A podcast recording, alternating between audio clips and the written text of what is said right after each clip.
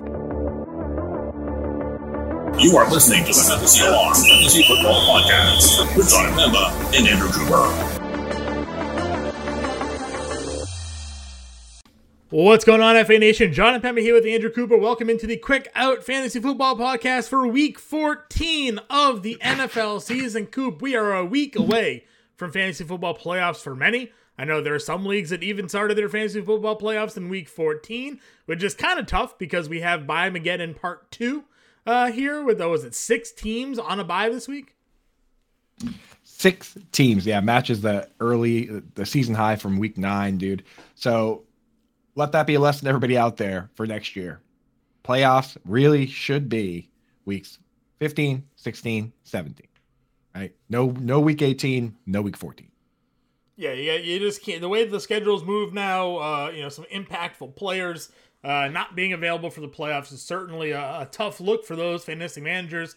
Uh, but that's the way the schedule breaks down. If you're looking at the Sunday main slate for DFS, there's just 10 games on that this week. We have our primetime games starting with Thursday. We have the Raiders versus the Rams. Uh, we have the Sunday night football game, a pretty good one, the Dolphins versus the Chargers. And then Monday night football, our Patriots on another primetime game here. Uh, Patriots in Arizona against the Cardinals. Those are your three primetime games here uh, for the week. And like I said, we got 10 games for the Sunday main slate. Uh, Coop, this is the Quick Out Podcast. Everybody knows what we do. We get in, we get out, we give you the information you need to know, and we get you out of here. Bingo, bango, bongo. So let's get right to it, man. Let's hit the Thursday game. Here we go. Raiders at the Rams here. The Rams are getting six and a half points at home. It's a 42 and a half game total. Biggest news story of the week. Baker Mayfield, now a member of the Los Angeles Rams and possibly starting tonight. Uh, they're going to have John Wolford go through pregame warmups. If his neck injury doesn't allow him to play at a capacity the team is comfortable with him being out there, uh, Mayfield and will probably be nothing but handoffs and simple offensive schemes. I uh, will be out there against the Raiders defense here tonight. Dude, I can't possibly imagine that, man. Just thinking back, even you know, back when high school quarterback, like you got to know what you're doing and what everyone else is doing on every single play. I cannot imagine going in and trying to run an offense uh, in this situation, dude. I mean, if he ends up being the starter, the spread, you should probably see that spread fly. I I think. I mean, like, there's yeah. no way the spread Take would be the over on the seven. Cam Akers handoffs, probably. Yeah, absolutely. So uh, that's pretty scary situation. I'm not super excited in any of these Rams. Obviously, on the Raiders side, you're going to start Davante Adams. You're going to start Josh Jacobs. You're going to start Derek Carr where you need to, and you might even consider Mack Hollins. Not really a big Foster Moreau guy. Never have been. He's never had more than 67 yards on in any game, and he's played a ton of games. He's played a ton with Darren Waller out, so not super excited about him. But the rest of those guys I'm playing on this Rams side. If you had to pick one wide receiver, say you're looking at Ben Skowronek, Tutu Atwell, and uh, what's the? I mean, the next option is Van Jefferson. Jefferson. as well. Uh, Brandon Powell may be in the mix. Uh, who do you like best out of those guys? Can I had, can I say Tyler Higbee or is that blasphemous on this podcast? No, you're allowed to say Tyler Higbee. It feels like this could be a Tyler Higbee spot if like their offense is very dumbed down, like intermediate dump offs to the tight end could be easy passes for Baker Mayfield to make. Yeah. Now the problem with that is the the incredibly low upside earlier in the season, they were using him like the first game of the year. He ran 47 routes, zero pass blocking snaps. As of late, he's blocked on nine pass plays in three different games, including last week. He ran 20 routes, blocked on nine pass plays. Week before that, he only ran 11 routes, blocked on five. It's a low upside play, but in full PPR, I, I would bet my bottom dollar he wouldn't get you a zero. So you can do worse than him, and it's a good matchup. Yeah, this uh, is supposedly a good matchup for tight ends. If you yeah. look at the, the, the Raiders versus opposing tight ends this year, again, uh, it was Wolford that threw to Higbee what eight times uh, a few weeks ago, right? Yep. So. Um, if it's if he's at quarterback, he could have the, the Higbee eye. If not, Baker Mayfield maybe looking down for some easy, you know, just kind of like find the zone, turn around, and let Baker hit you for five yards. Um, put it put it this way: I'm a no well-known Higbee detractor, and I'm the biggest I, Baker Mayfield hater I think that exists. So, yeah, so no, the Higbee and the Baker Mayfield hate here. I would, if I'm making a showdown slate for tonight, and I probably will. Tyler Higbee would be on the team, just yeah. because I don't trust many other options. You have to put somebody on from the Rams side, right? So yeah. for me, it's Van Jefferson, Tyler Higbee. And then just fill the rest with Raiders. We haven't played the Raiders defense at all for this season, for, and for good reason. Would this be a Raiders defense scream spot for you? I mean, yeah, absolutely. And the Raiders defense actually, if like if they pull something together here, their schedule, uh, it's not crazy to uh, to no, they can they can run the table and make the playoffs after their disastrous start there. For people thought right. McDaniels was going to be fired after five six weeks. Yeah, I mean the Patriots they, they end the season with the 49ers and the Chiefs, so you're not going to touch that. But sure. I mean, Rams, Patriots haven't been great lately. Steelers are beatable, so they could kind of sneak in. Yep. I wouldn't rule them out just yet. No, I agree with you. Uh, and to your point for the for the Raiders, you are yep, Davante Adams, Josh Jacobs, and and Carr for sure. The kickers, I think, in both games, Gay and Carlson are in play if you're playing DFS tonight as well. So. Yeah. Uh, certainly fine with that. But that's enough talk of the Thursday night football game here. Let's get into the Sunday action. We have the Baltimore Ravens in Pittsburgh against the Steelers. Tyler Huntley starting at quarterback for the Baltimore Ravens here. Ravens are two and a half point road underdogs, a gross 36 and a half game total in this one. Uh, Huntley, though, quite interesting, and this is something that Ryan Hallam brought up on the Sunday night uh, Fantasy on Postgame show on SiriusXM. If you look at the game logs for Huntley dating back to last season, it seems like Baltimore trusts him to throw the football a bit more than we generally see Lamar Jackson throw. Huntley has multiple games of 35 plus pass attempts as a starting quarterback for Baltimore, where you generally see Lamar Jackson sitting in that like high 20s, low 30s in a lot of these games. I, I found that to be a little bit interesting. Yeah, I mean, John Harbaugh is a very adaptive coach. There's a lot of coaches throughout the league, like Bill Belichick, for instance, kind of treats it like chess. He tries to take away what you do best uh, and then says, "Hey, why don't you beat us with what you don't like to do?" I, th- I, feel like a lot of that happens with these backup quarterbacks, where the other team says, "Hey, you know what? Backup QB, let's get after him. Let's rush him. Let's stack the box," and that leads to these opportunities. So in this case, you know, we could see that 36 and a half is going to, uh, as far as I know, John, match the lowest over under we've seen for a game all year. Yeah, at least one of the, at least for some of the opening lines. I think we got, we might have dipped down a little bit lower. Uh, I think that Jets uh, Jets Bears maybe a couple weeks yeah. ago with the rain got down to like 34 and a half, but yeah, 36 and a half is certainly one of the bottom barrel totals we've seen. Yeah. So it's going to be pretty rough. Uh, no J.K. Dobbins once again. So, you know, it'll be Gus Edwards on early downs, Kenyan Drake on pass downs. Uh, Mark Andrews is going to be doing his thing. Isaiah Likely not playing enough for me to consider him. You know, he's exciting in Dynasty, but probably can't go there in redraft, especially in a game like this. It's supposed to be low scoring. Are you interested in any of the Ravens wide receivers, John? No. Anything at all? Nope. No, me neither. Nope. Agreed. Uh, for the Steelers side, I thought it was interesting. Pickens apparently uh, already unhappy with not being targeted enough. He only got two targets uh, last week. Apparently, he may he was seen making some comments about being thrown the football. So, uh, you know, we, we sometimes talk about the uh, the greasy uh, or the squeaky wheel getting the grease, you know, and, and, maybe Pickens this week, and what should be a good spot against a Baltimore secondary that struggled, uh, getting a few more targets here from Pickett. Is there some sort of like haunted locker in that locker room or something where like Antonio Brown had it, then Martavis Bryant, now Chase Claypool, and then all of a sudden, you know, yeah, they get rid of Claypool, they get rid of the complainer, and then somebody else has to carry that torch of I'm not getting the ball enough. So you know, I, it looks like it's uh it's Pickens now. I don't know, man. The thing with Kenny Pickett is that people keep applauding him for you know not making mistakes in his uh, you know his game management, which has been fine. You know, from an NFL standpoint, it's been fine. But from a fantasy football standpoint, right. it's been real bad. He has two touchdown passes over the last five games.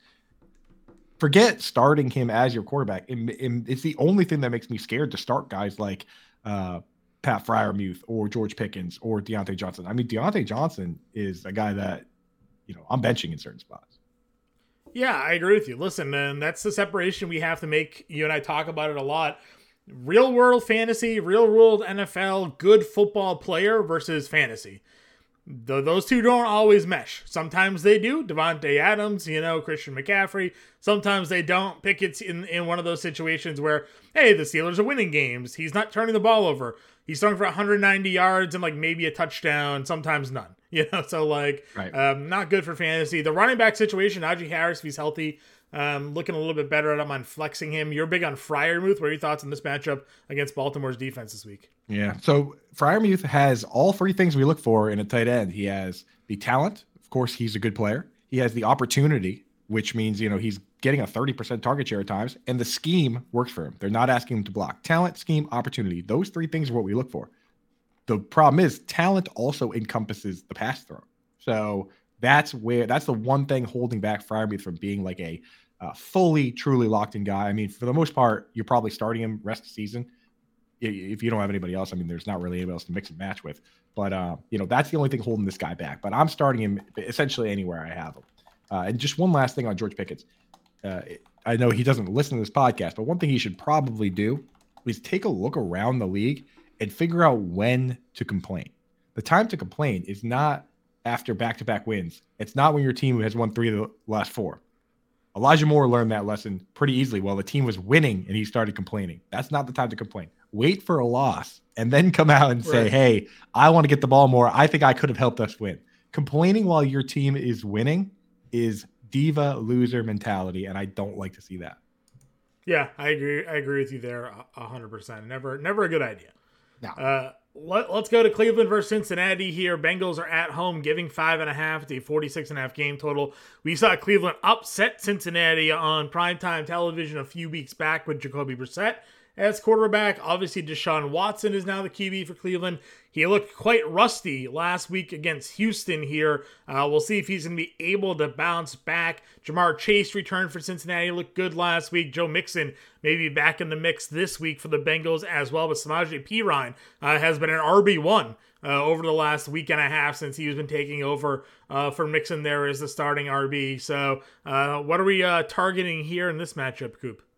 Yeah, so uh, Dynasty Gamers, who back in 2017 drafted Samaje Perine over Alvin Kamara. Hey, if you held him for five, six years, seven years, you're finally getting your revenge. Samaje Perine been outscoring Alvin Kamara. So hey, maybe you just had to play the long, the long con, John. Maybe that was the move for those guys. Uh, for for this matchup, I'm I'm starting Amari Cooper. I'm starting Donovan Peoples Jones. These guys are playing virtually every snap. I mean, Donovan Peoples Jones played six of 63, 60 of 63 snaps last week. Like he's dialed in. And if Sean Watson can pick it up, especially in a game where he now has to, last game he didn't necessarily need to, but this week he's going to have to pick it up if they're going to have a shot. I'm interested in playing those guys. I'm worried about David Njoku. Uh, we've seen him come back from injury and be eased back in last time. Uh, they have no problem rolling out Harrison Bryant and Pharaoh Brown at times. So I'm a little bit hesitant on him, but the other guys are definitely starting. Nick Chubb, I'm starting. And then on the Cincy side, it's easy, man. We we like Cincy because we know exactly what to do. We start Tee Higgins, we start Ja'Marr Chase, we start Joe Mixon, and then if you need to, you start Tyler Boyd. With Hayden Hurst out, I'm not using any of Mitchell Wilcox or Devin Asiasi or Drew Sample. I think Drew Sample's out for the season. I mean, it's like you can't trust any of those guys. No chance. Yeah, I agree with you 100% on that one as well. Um, again, you're not, you're not going to trust those low low uh, upside plays here in the spots. Uh, any other uh, key points for you here? Yeah, I mean, so with Samaje Perine, what are your thoughts on you know continuing to roll him out? Do you think this is going to look more like Alexander Mattison, where he goes right back to the bench, or is it going to? Do you think he's carved out a role enough, especially in the pass game, to consider him? What are your thoughts, John? Um, yeah, I think a little bit, right? I, I think that there's some potential for that upside here this week. I say at the very least, don't drop him, right? right? Let's see if he's carved himself out a role. If he goes right back to being the backup, like let's, let's say they run 60, 60 offensive plays and Joe Mixon plays 40 and he plays 20, then you can go ahead and drop him. But I would hold him just for one more game just to see what that Plus, is. you never know with concussions, right? Mixon gets back in the game gets popped and you know these things unfortunately they, they tend to reoccur at times especially when you're coming back so soon after. It was a cameron brate right? Got hurt yep. came back immediately got hit again concussion. We saw tua, tua you know yep. another example of it. So now obviously mixon's had a couple of weeks off. I imagine the league has been a lot more be- a lot better with their requirements to return to the field here. Uh, but just you know they always say once you get one you occasionally become more susceptible to the next one so um, I agree with you. If you have if you have Mixon, knowing how well Perine has performed, I don't think you drop Perine at all. You know, like you're right. he's your guy because he could be a, a, he could be a quote unquote it's overused term, but like league winning type of play for the fantasy playoffs, right? If just based off the last two weeks of production. Exactly. And how many times has Joe Mixon rolled an ankle or done something like that too? Mm-hmm. So I mm-hmm. mean, just in general, he's has turned into uh, a Alexander Mattison tier handcuff because now we know, right? Now we know what we're 100 yards rushing last week. He gave you, he's giving you like five catches in each of the two weeks. Like he's doing everything. Exactly. There's so many times we hold on to these other handcuffs, eh, or we go out and get pick them up immediately when the starter gets hurt, and it just turns out they're not good. You know, how many times did we pick Chuba up Hubbard. Chuba, Chuba Hubbard? I was literally just saying Chuba Hubbard. You know what I mean? Or like if you're holding on to Matt Breida, you don't even if Saquon goes down, Matt Breida might just be the mediocre starting running back for a mediocre team. Right. So hold on to him wherever you can. Yep, I agree. All right, Jets, Buffalo Bills here. Uh, Buffalo get it, giving 10 points at home, 43 and a half game total in this one. The Jets upset Buffalo in New York earlier this season already. Their defense was uh, gave uh, Josh Allen some fits. Mike White, 380 yards passing last week, uh, nearly brought the Jets back in that game against uh, the Minnesota Vikings here. But now in Buffalo, this was the game that ended the Mike White Cinderella story last year, where Buffalo picked him off four times. Uh, are we expecting uh, this trend to continue here for White? Garrett Wilson has looked unbelievable in the last two weeks. Yeah, the Mike Mike White revenge game, right? Or maybe another Mike White catastrophe. I, I really, you know, the problem with the Jets now versus then is they're missing a number of players that help them win that, right? They're missing Breece Hall, they're missing Alijah Vera-Tucker. So I'm not quite sold on the Jets uh, double dipping on this one, and neither is Vegas. This is their minus nine and a half here. I will say that I'm starting Garrett Wilson, no question. I mean, this is what you want to see. Last week, uh, so the average team runs about 65 snaps, uh, 60 to 65 snaps per game on average, right? Last year, the league leader ran 69. Every once in a while, you get a game that goes the distance. A lot of these Viking games do, and you get a high number of snaps 85 snaps for the Jets. Garrett Wilson played 78 of those snaps. That tells me that this guy is locked in for every meaningful play because you Mhm. know some of those were probably two tight end goal line sets or or things like that. So uh, there's very few guys doing that. So he's a guy I'm definitely getting in my lineup. I'm not super interested in Tyler Conklin. Elijah Moore played only 58 of 85. So that tells you how they feel about him. Corey Davis played he played 69 of 85. So I, I actually would probably go Corey Davis over Elijah Moore at this point. Yeah, And again, it snaps, it's volume. Now this could be a game where they have to go a lot of three wide receivers because they're down twenty points, right? They're they're a ten point Exactly. home, uh, road underdog, so um, they could just have those three guys on the field all game. Yeah, it could very well happen. I mean, it's like no use rolling CJ Uzomah out there when he's not really contributing. Yep, I a thousand percent. You know, he did catch a pass last week. Uh, on the Buffalo side of things, what are your thoughts on Cook? Uh, Cooks in his recent uptick in usage. I think last week was his highest snap count uh, percentage uh, as a rookie here. Uh, Singletary still got the touchdown there, but uh, how are you feeling about this recent? You know, two of the last three weeks now, Cooks has seen double digit carries. So I actually had uh, boots on the ground for this game. I was at this uh, Bills Patriots game, and I will say Devin Singletary did get nicked up. He came out of the game for a portion there.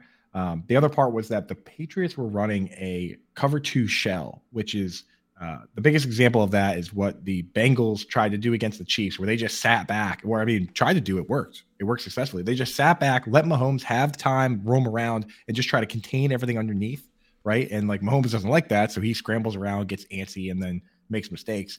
That's what the Patriots tried to do the Bills, and the Bills just took everything underneath. So that's James Cook was just getting dump downs over the middle.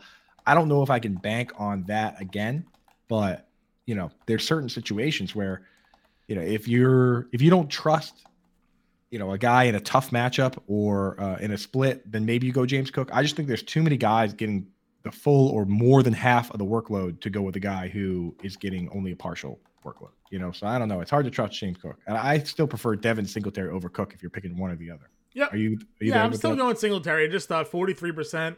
This is a guy they invested a second round pick in. There was a lot of hype around him. We know what he can be in the passing game. 11 targets the last two weeks uh, for him as well in the passing game, and now he busts out 14 carries. You know, I mean, first hundred total yard game for him of his career.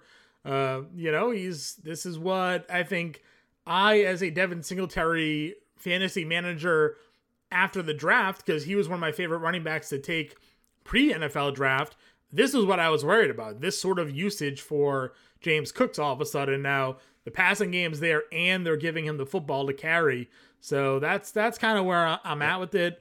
You know, if he goes back to 25% snap share this week, then I feel better. But if we're now looking at a 40% snap share, uh, that's a little concerning to me. But also, we looked at Nyheim Hines and we talked about Nyheim Hines and his lack of usage in this offense. He saw 31% of offensive snaps mm. last week. So is that because Singletary got banged up? I guess that's that's something to watch this week as well. Well, they came out the first play of the game with him on the field. They ran like a two uh they ran like a two running back play, like a like split yeah. back to start the game, you know. And uh Nyheim Hines, he actually came out and did uh he had some red zone opportunities in this game as well. He didn't do anything with them, but he was out there. Not to mention, you know, that 30%, that's 23 snaps. 10 of those were in the backfield, 13 of those were in the slot. So yeah. they actually are doing the thing we always say, hey, why don't they put them in the slot? And then they never do. Looks like uh, they're kind of willing to do that a little bit. Yeah. Uh, so big story, I think, for me is Singletary because he hasn't played less than 72% of the offensive snaps since week five, and that was a game they won 38 to 3. So they didn't run him out there. He only played 54% of the snaps, but 86, 75, 74, 72, 72, 78, and then 44% Oof. last week. So he got uh, hurt. Workload he got hurt. Half. I remember seeing him come off, uh, shook up a little bit. So, okay. But, you know, then again, you know, whenever it's a, whenever it's a nine and a half point spread, there might be enough work for all these guys. Sure. You know what I mean? Singletary might get his, and then they bring in Cook later. So, you know, things to think about. And of course, with the wide receivers, you start Diggs and Gabriel Davis and Dawson Knox. You don't, you know, you know where you need to use those guys or not. If you don't, my tight end rankings are out on my Twitter at Coupe Fiasco. They will be when this drops, and you can see whether you need Knox or not. Yep. Jacksonville versus Tennessee. Tennessee's giving three and a half here. It's a 41 and a half game total. Tennessee fired their GM yesterday according here on Thursday. Uh, Treylon Burks questionable. He somehow held on to the football uh, despite getting knocked out there for a touchdown last week. Uh, we'll see if he can clear concussion protocol and be active for this game. Uh, Jacksonville, as we worried about when we talked about it on this podcast last week, everybody wanted Jacksonville against Detroit. They go into Detroit, lay a big egg, uh, possibly a bounce back spot. Tennessee's defense got lit up by Jalen Hurts last week. Uh, how are you feeling here? Uh, any guys in particular outside of the obvious, like Derrick Henry and Etienne and Kirk, that you're interested in?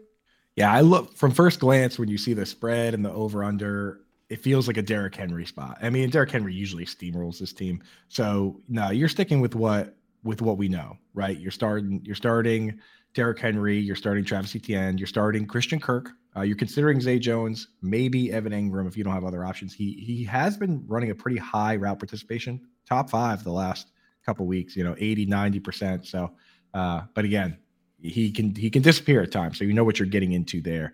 Uh, and then if you're looking for sneaky dart throws, the rookie from Tennessee, Chig Okonkwo, has come on as of late and he's been getting targets, five targets each of the last two games. He's not running a full snap share, so I don't really trust him for redraft.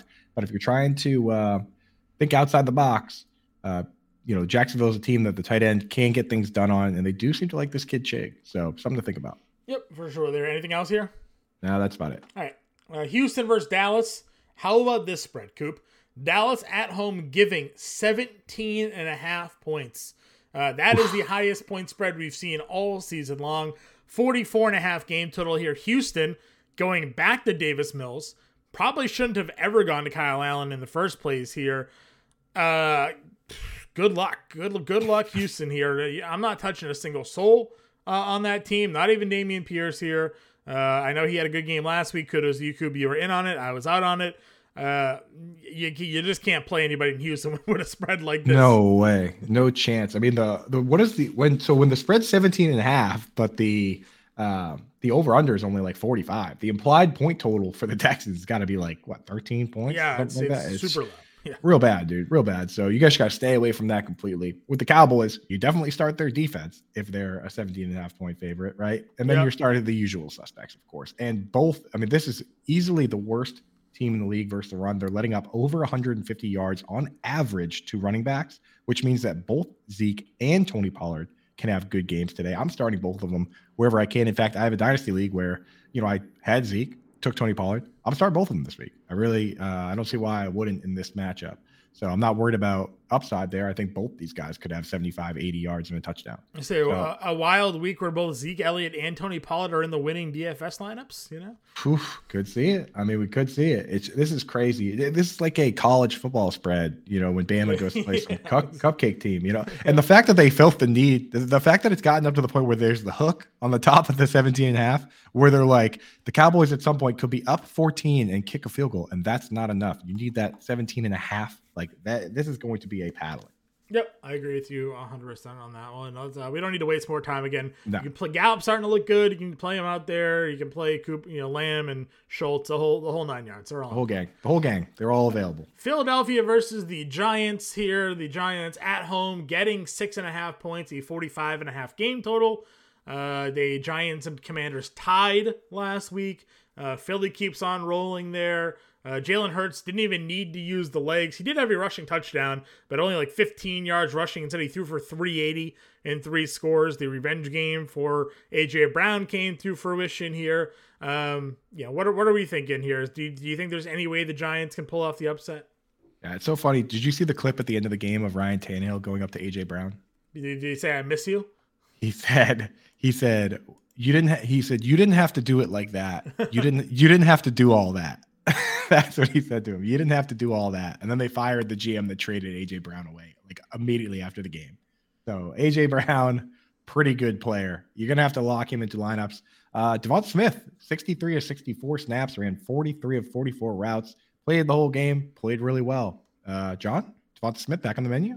Uh, yeah. Listen, he's just going to be hit or miss week to week. That's the problem, right? I mean, it's good that he got all the snaps. It's good that the targets were there, but there are going to be weeks where Jalen Hurts has a good passing day, and then there are going to be weeks where he has sort of his typical passing day, where it's more like 220, 230 yards, maybe two touchdowns, and then he's running a lot more. So, you know, it's got to be a very consolidated target share for both of him and Brown, I think, to have big time success, but he's still a wide receiver three for me.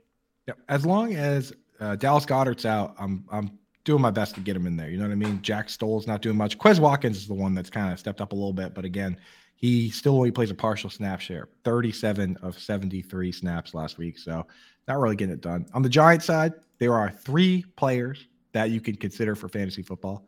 Uh, I guess four if you want to get crazy and roll Daniel Jones out there, although you're rolling him against one of the best pass defenses in the league. Uh, you start Saquon Barkley everywhere you have him every week. You can consider Darius Slayton. He's the one guy that's been consistent, and he, you know, ran 40 routes on 41 dropbacks. He's out there playing the whole game, playing well. He played well last week. He was sick all week and still caught six passes. Almost caught another huge one in crunch time. Just barely dropped it. The other guy that I'm uh, very interested in uh, it, it's a tough matchup for him. But Daniel Bellinger came back from this eye injury, played 64 of 66 snaps, caught five of five targets. They like this guy. And he, you know, an eye injury, broken eye socket, whatever it was.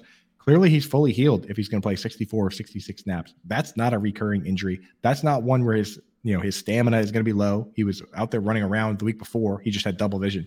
So that's a player where I'm stashing him. He's got a pretty good schedule down the stretch here. So you might uh, you might end up using him. You might end up pairing him with uh, with some other options. If you look at this schedule for him, the two games now are rough. The next two games. So if you can avoid starting him versus the Eagles and the Giants, I would do so.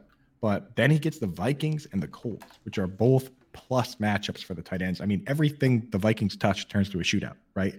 Quarterbacks against this team, Mac Jones and Mike White throwing both for 380 yards. Sign me up for that. So guy, Dana Bellinger, a guy that you should you should stash on the bench if you can. Yep, I agree with you there. Next matchup, Minnesota versus Detroit. Detroit giving a point and a half. How about that one? The the five and seven Detroit Lions are one and a half point home favorites against the ten and two Minnesota Vikings here. That's I, winning, I, winning I, culture. Don't, I don't even know what to think about this one here. Talk about fishy Vegas lines. 51 and a half game total. Uh, Coop, I mean, what what do we have to say here? Detroit, I think, is the most interesting team in the NFL here for a couple of reasons. First, D'Andre Swift got a, a fairly decent workload last week uh, for the first time in a while. Jameson Williams activated, played sparingly, but the fact that he's on the field gives him just an opportunity to potentially play more moving forward. DJ Chark had the game I think many expected he could be, you know, made the, the contributions many thought he could once he was signed to that $10 million deal here. I mean, Dan Campbell, you always say it right. Like, he gets them to play hard, and, you know, those hard losses were, you know, great for football and yada yada. Well, now they're winning football games. They've won 4 mm-hmm. of their last five. Uh, are, are the Lions for real here, being a home favorite over a 10 and 2 team?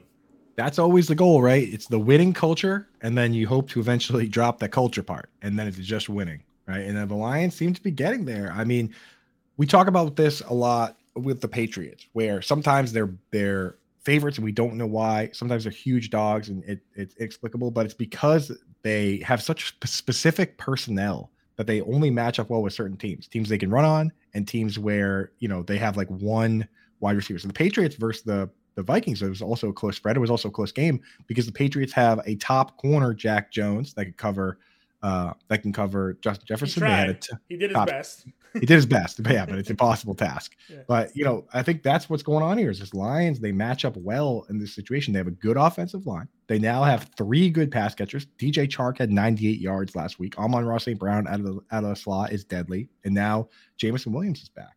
So uh, you know, the, and the Vikings can be thrown on. This team is is good offense. So this will be a fun yeah, Mike one. White good... threw for 386 yards last week. So, exactly, dude. Yeah. And Mac, Mac Jones, Jones, Mac Jones was like 382 the week before. 382, yeah. So so this is a good one to stack for um for DFS. Uh, if you are struggling at quarterback, Jared Goff, why not? Right. So uh, it'll be interesting in that way. The one guy that I think is really needs to be a difference maker for these Vikings is TJ Hockenson because that's the hole in the matchup. The the Detroit Lions have been a bottom uh, six seven team versus the tight end all year. They uh, Evan Engram last week came out had a had a great game, scored a touchdown, and like Evan Engram's been doing nothing. So you look at this matchup, and I think that's going to be the key to Minnesota winning this is using TJ Hockenson over the middle to force them to have to account for that, which opens up the outside. Yep. So and you know everybody in the, their brother is playing TJ Hockenson in DFS just for the revenge game narrative as well. Got to, you got to. I mean, like he's this. You have to make one lineup. You have to. You can't. You can't be left out on this one. You know what I mean? Mm-hmm. So uh, for sure, got to get Hawk in there. Uh, in terms of the running backs with Detroit, let's say, John, you were sitting there, you were D'Andre Swift owner that added Jamaal Williams, you were starting Jamaal Williams this whole time, but you can only start one of them in your flex spot. Were you going to start D'Andre Swift? You're going to start Jamaal Williams. It's D'Andre Swift for me moving forward. Yep. He's just exactly. the more explosive player. Um, the target share the last two weeks, even with the limited snap share, 14 targets, eight catches, huge for PPR. But huge. then I said, out of nowhere, out of nowhere last week. 14 carries, 62 yards, and touchdown. Uh, 51% of the offensive snaps. He maxed out at 67% in week one. He got hurt in week two, played 51%. Uh, he played 55% in week eight when he came back from his injury. Then he got hurt again.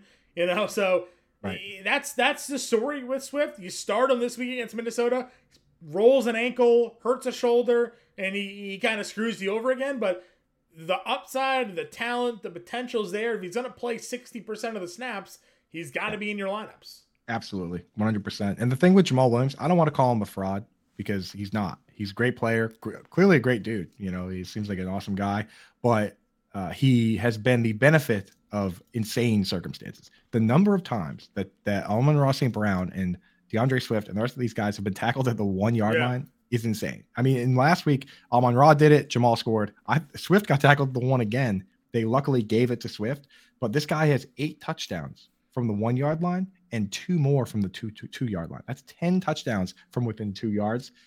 That's not something that you can bank on, in my opinion. Not so generally. Now, but if now that, that we, is his role, we saw James Conner basically do that last year and lead the league in touchdowns. Exactly. You still, I mean, you still start him where you need him. It's just if you had to pick between Swift and Jamaal, yeah, this week it's, was it's the Swift now for sure. The changing of the guard. Yep. The changing of the guard. hundred yep. percent.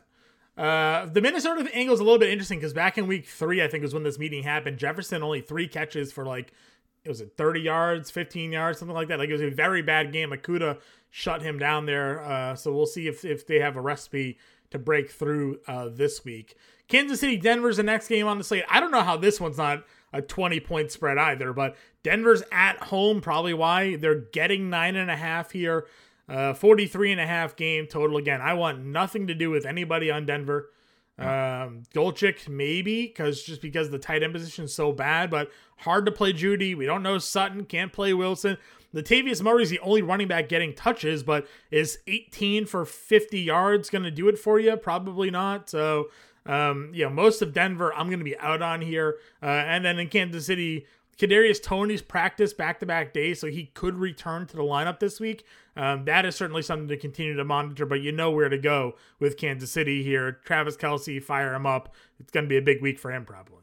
Absolutely. Kelce always fire him up no matter what. Um, Greg Dulcich, uh, the thing on him that I really like to hear was the coach coming out, Nathaniel Hackett, saying that uh, we've had good things happen when we start him at wide receiver. This guy's a converted wide receiver, 6'3, 245 pounds. So not really that far off from some of the split ends in the league. Some of these split ends are built like that. He's a little heavier, obviously, but uh, you know, he's got that skill set. And in some of these games, I mean, week 10, 25 snaps, uh, sorry, 31 snaps at wide receiver. Next week, 23, 29. Last week, he only fit. Interesting thing is those comments came after last week where he only played 15.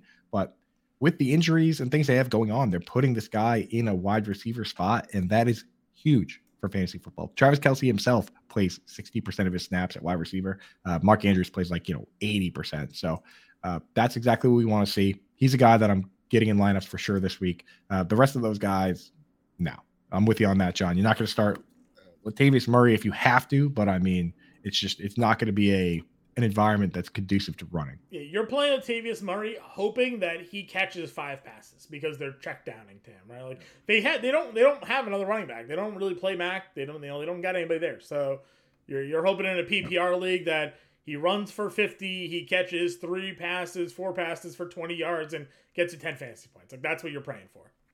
I will give you credit on this, John. Uh, on our morning show on Sundays, where we do start sits, I was not really. Uh, I, I, was concerned that Juju was like completely phased out. He didn't have that big of a game, but he did lead the wide receivers in pass snaps. He, he surpassed the great Justin Watson, who had been leading them previously. So I think you know, even though he hasn't been super productive as of late, you know, only 30 or so receiving yards, he still is the best bet of those guys. I still I, like him I better. I thought you were giving me my flowers for Jerick McKinnon. Oh well, the Jerick McKinnon call, you know, that was that that was coming up very next. yeah, but yeah, I mean, it's that the thing with McKinnon this week is you can't really start him. No, it's, it's games. you probably can't play McKinnon for the rest of the season. They get Denver, Houston, and Seattle coming up on their schedule. Like those are all Pacheco games.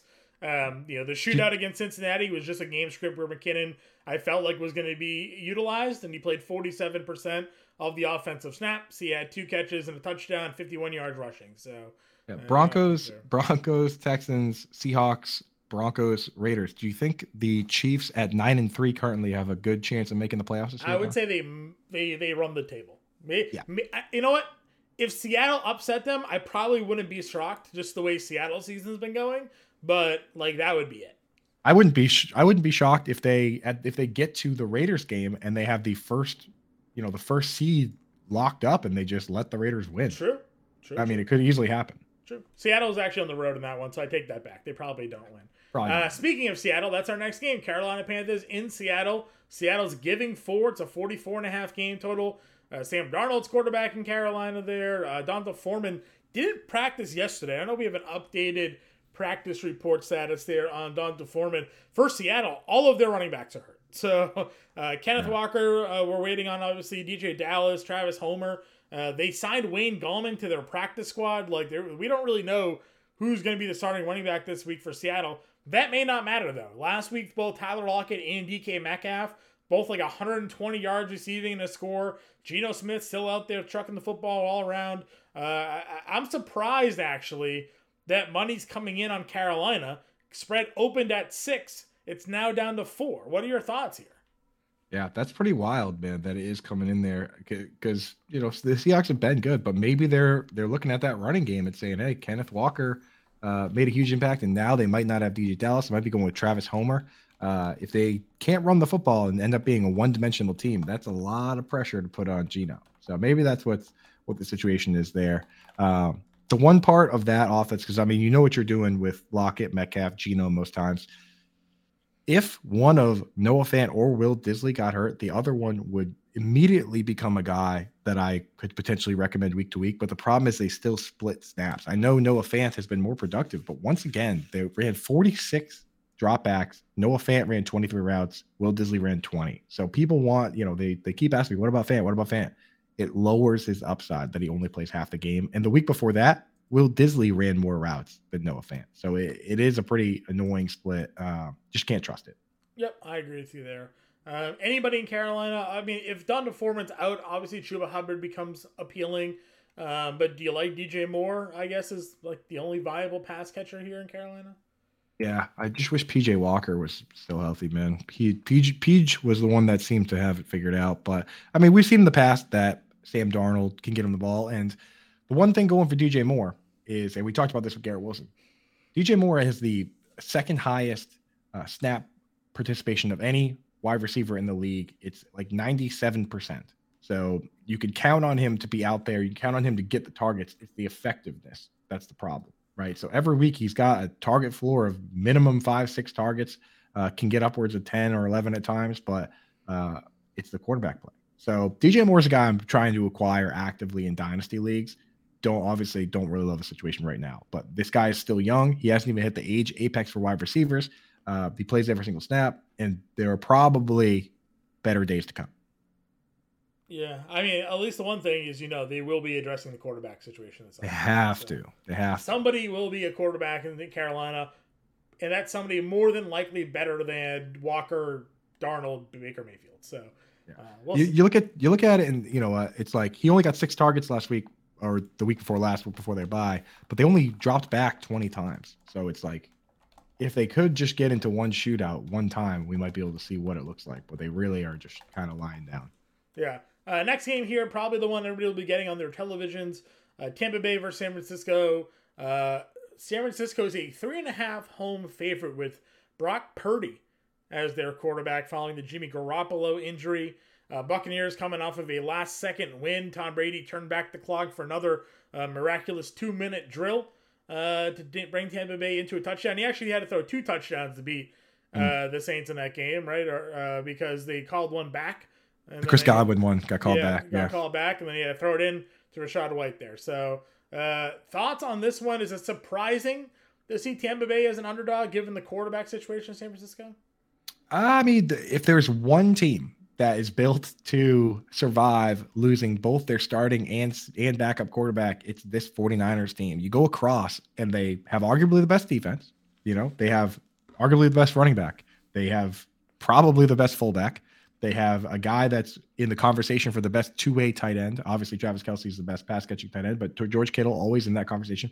They have arguably the best left tackle in the league with Trent Williams. Like they have a ton of guys that you could straight up say are the best or are in the conversation to be the best. So, uh, and they seem to really like this guy, Brock Purdy. Obviously, you got to pump the tires on the guy who's going to be leading your team for the rest of the year. But, you know, Vegas is buying in. The over under on this game is 37 and a half, which mm-hmm. seems crazy to me. That means that the implied point total for Tampa Bay is going to be one of the lowest in the league this week. It's like, uh, it's just a tough defense to play against. So, yep. Uh, I don't trust you, any. You have the Tom Brady return to the Bay narratives as well. You know, of course, yes. A little homecoming ish for uh, for Brady, so yeah. uh, something to, to pay attention to there. Uh, all the healthy. I mean, the the Buccaneers offense is healthy. Um, yeah. I'm actually hopeful, and it's not a great spot, but like.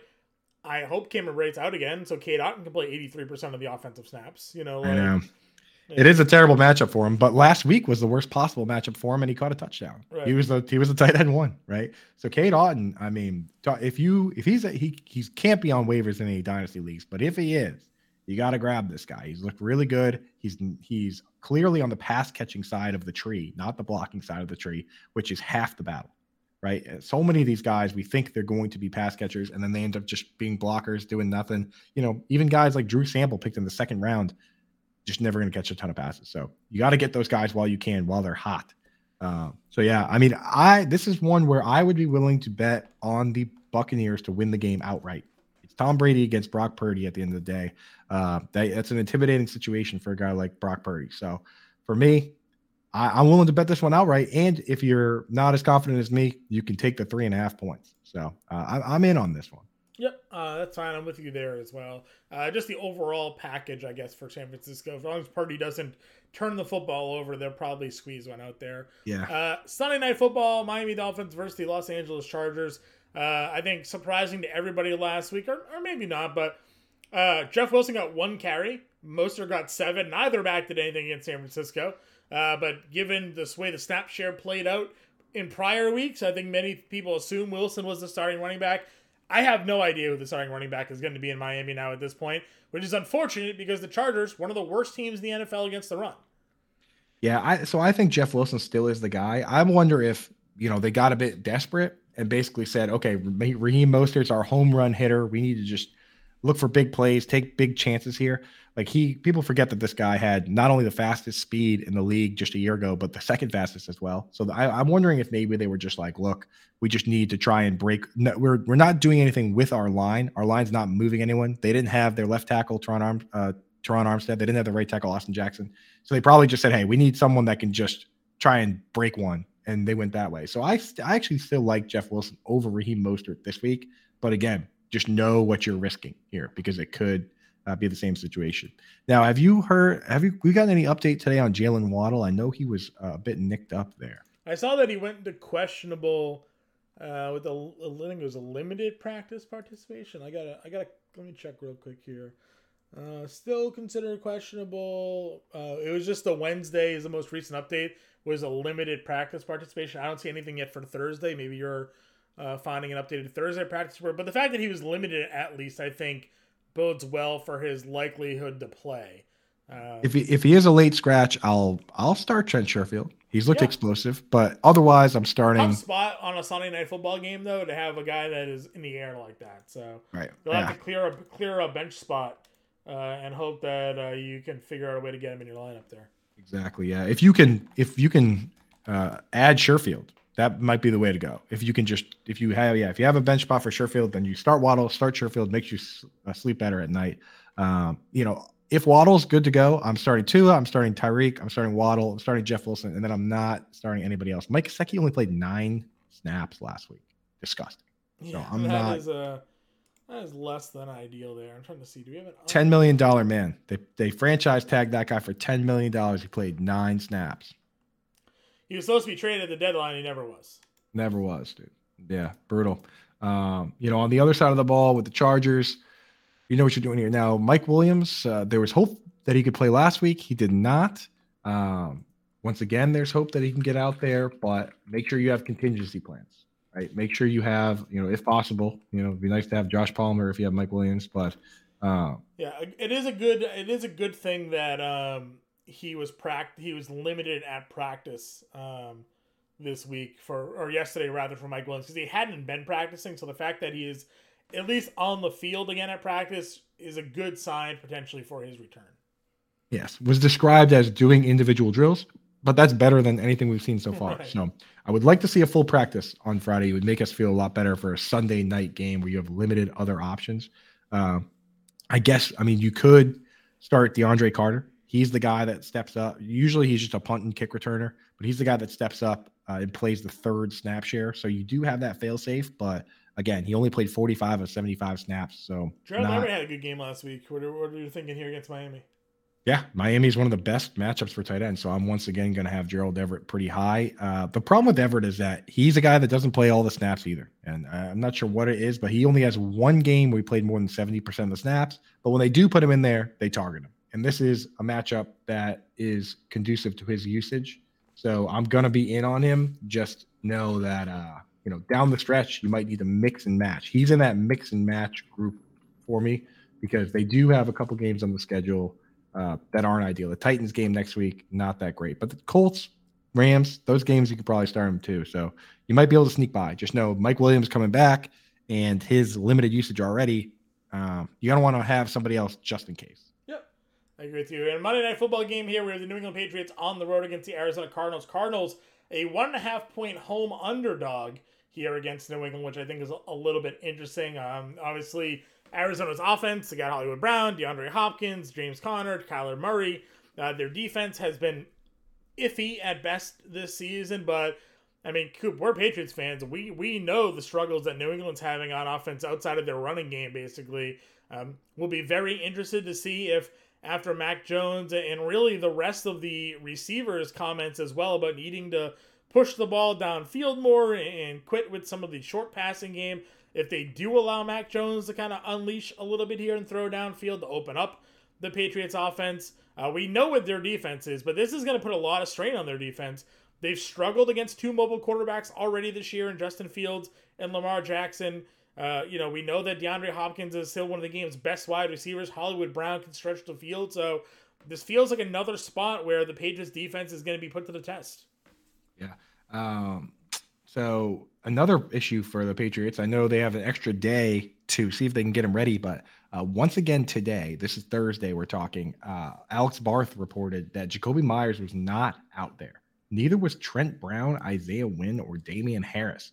So pretty shorthanded, but then again, with the extra day this week, maybe they're uh, maybe they're just holding well, them out. Trent Brown has been an absolute abysmal pass blocker this year. Brutal. Um, he he needs to be a guy, I think, at least for this season, where you run behind him only. You know, like right. big power sets. They used to do it. Was it Shaq Mason? They used to do it, and they would like bring Shaq Mason in as like the third tight end, and they just run like power sweeps behind him and, and like make the yardage there. Like Trent Brown's still a mountain. He he can still run right behind him, but last week some of his pass blocking they put on the highlights there, he was just flat out whiffing on guys, and Mac Jones is getting killed. Just brutal. Yeah. So difficult to trust a guy like that. Uh, and he again, he's now he's nicked up with Jakobi Meyers banged up and them going into uh, playing the worst, uh, one of the worst, if not the worst teams versus the tight end. It basically goes back and forth between Seattle and Arizona to see who can be worse versus position. Hunter Henry is an interesting play. He uh, he had a touchdown against the Vikings, should have been two touchdowns, and then last week he uh, had a tough matchup with Matt Milano, but still got five targets.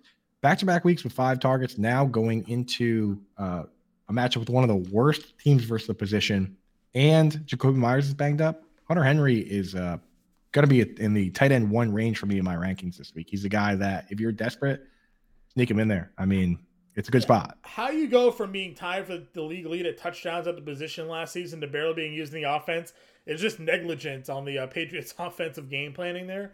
Um, and yeah, it would be great to see him get involved. It'd be great. You know, a couple weeks ago, they they, they had um, you know they were running some some slip screens for Jonnu Smith as well. Like I would love to see more of those. You know, again, yeah. he's an athletic guy. Whether it's Hunter Henry, again, I think Jonnu Smith's probably better suited for those type of plays. But yeah, if there's no Meyers, you got to use these tight ends, man. Absolutely, absolutely. Uh, on the Cardinal side, it's it's uh, DeAndre Hopkins, Marquise Brown. They told us he was going to be limited. He was not. He yeah. played 63 of 65 snaps. He was on bye last week, so he got an extra week of rest just for good measure. So uh, you know those guys are locked in. James Conner locked in, right? Uh, he's had multiple top five weeks this year for a running back. Anybody else off this team interest you? Trey nope. McBride, I'm not going to start, but uh, anybody else, John? No, yeah, they're, they're a three man offense right now. So yeah, uh, I like that. It's a good thing. I agree. I agree with you there as well. This is a showdown slate, so you know maybe maybe you throw a, a Dortch or something like that in there just in case, you know. But for the most part, yeah, you know you know where the ball's going in this offense. So uh, that is our look at Week 14. Before we go, Coop, I want to throw out a special shout out to Thrive Fantasy, our friends over there. You can go to fantasy.com slash Thrive Fantasy. Use promo code ALARM when you sign up. You can take advantage of their Sunday contest that they got going on here. Uh, we talk about it all the time, Coop. You know, they do offer your your regular prop pick'em games if you want, but they also have these GPP style tournaments uh, where you pick 10 props and these props are all aligned with certain point totals on the more or less. Uh, and if you you know pick correctly, and you don't need to pick them all correctly, it's all about point accumulation. You can have yourself an opportunity to win some money. Their their main twenty five dollar contest there has uh is to twenty thousand dollars for first place there this Sunday. So uh, you got to go over there, check it out at Thrive Fantasy. Again, fantasyalarm.com slash thrive. Use promo code ALARM when signing up. Yeah, I like Thrive a lot, man. Because the thing is, I love prop bets. Like they seem like so much fun, but gambling itself, like just betting on them, is so final, and it's you know, it it, it can hurt when you lose. You lose, a, you can lose a lot of money doing that. But this one, it gives you access to that fun part of the game, betting like ten different props, and you don't have to hit them all. It's not like a parlay where you only win if you hit every single one. It's about accumulating points. So you could get seven out of 10, get a bunch of points, come in, you know, third, fourth, fifth in the contest or whatever and win some money it's a lot of fun, man. It's a good way to get exposure to that part of the game. And then what I do is I look at it and I go through and I set my Thrive lineup, and then maybe I'll pick one or two that I really like, and then I'll bet those, uh, you know, with the book or whatever, and, and just do an outright bet. But this I feel is a much more manageable way to get access to that fun part of sports, the yep. prop betting. Yeah, for sure. So go check all that out. Of course, Colby Conway also on Tuesdays uh, writes out our Thrive Fantasy Article plays of the week. So make sure you check that out as well. Uh, Coop, that's it. It's week 14 uh, in the books. When we talk to everybody next week, it will be playoff time for fantasy football. We'll be sure to go ahead and break down all the matchups like we usually do. And if you have any questions for Coop and I, you know where to find us. Get us on Twitter. Get us in the Family Room Discord. Get us in the Fantasy Room Discord. We're, we're there hanging out on Sundays, uh, having fun, watching the games with everybody there. Yeah, and uh, nine to 11 a.m. on Bettor Network, B E T T O R, or on the Fantasy Alarm app. John and I will be answering your very specific questions. So during the show, we talk about, you know, different guys we like here or there. If you have a specific question, pop into the app, pop into the YouTube channel and ask us live from 9 to 11 a.m. Eastern time. We'll answer it right then and there. We'll weigh it out. So uh, we're here to help you every step of the way, guys. 100%. Everybody, good luck. We'll talk to you guys next week.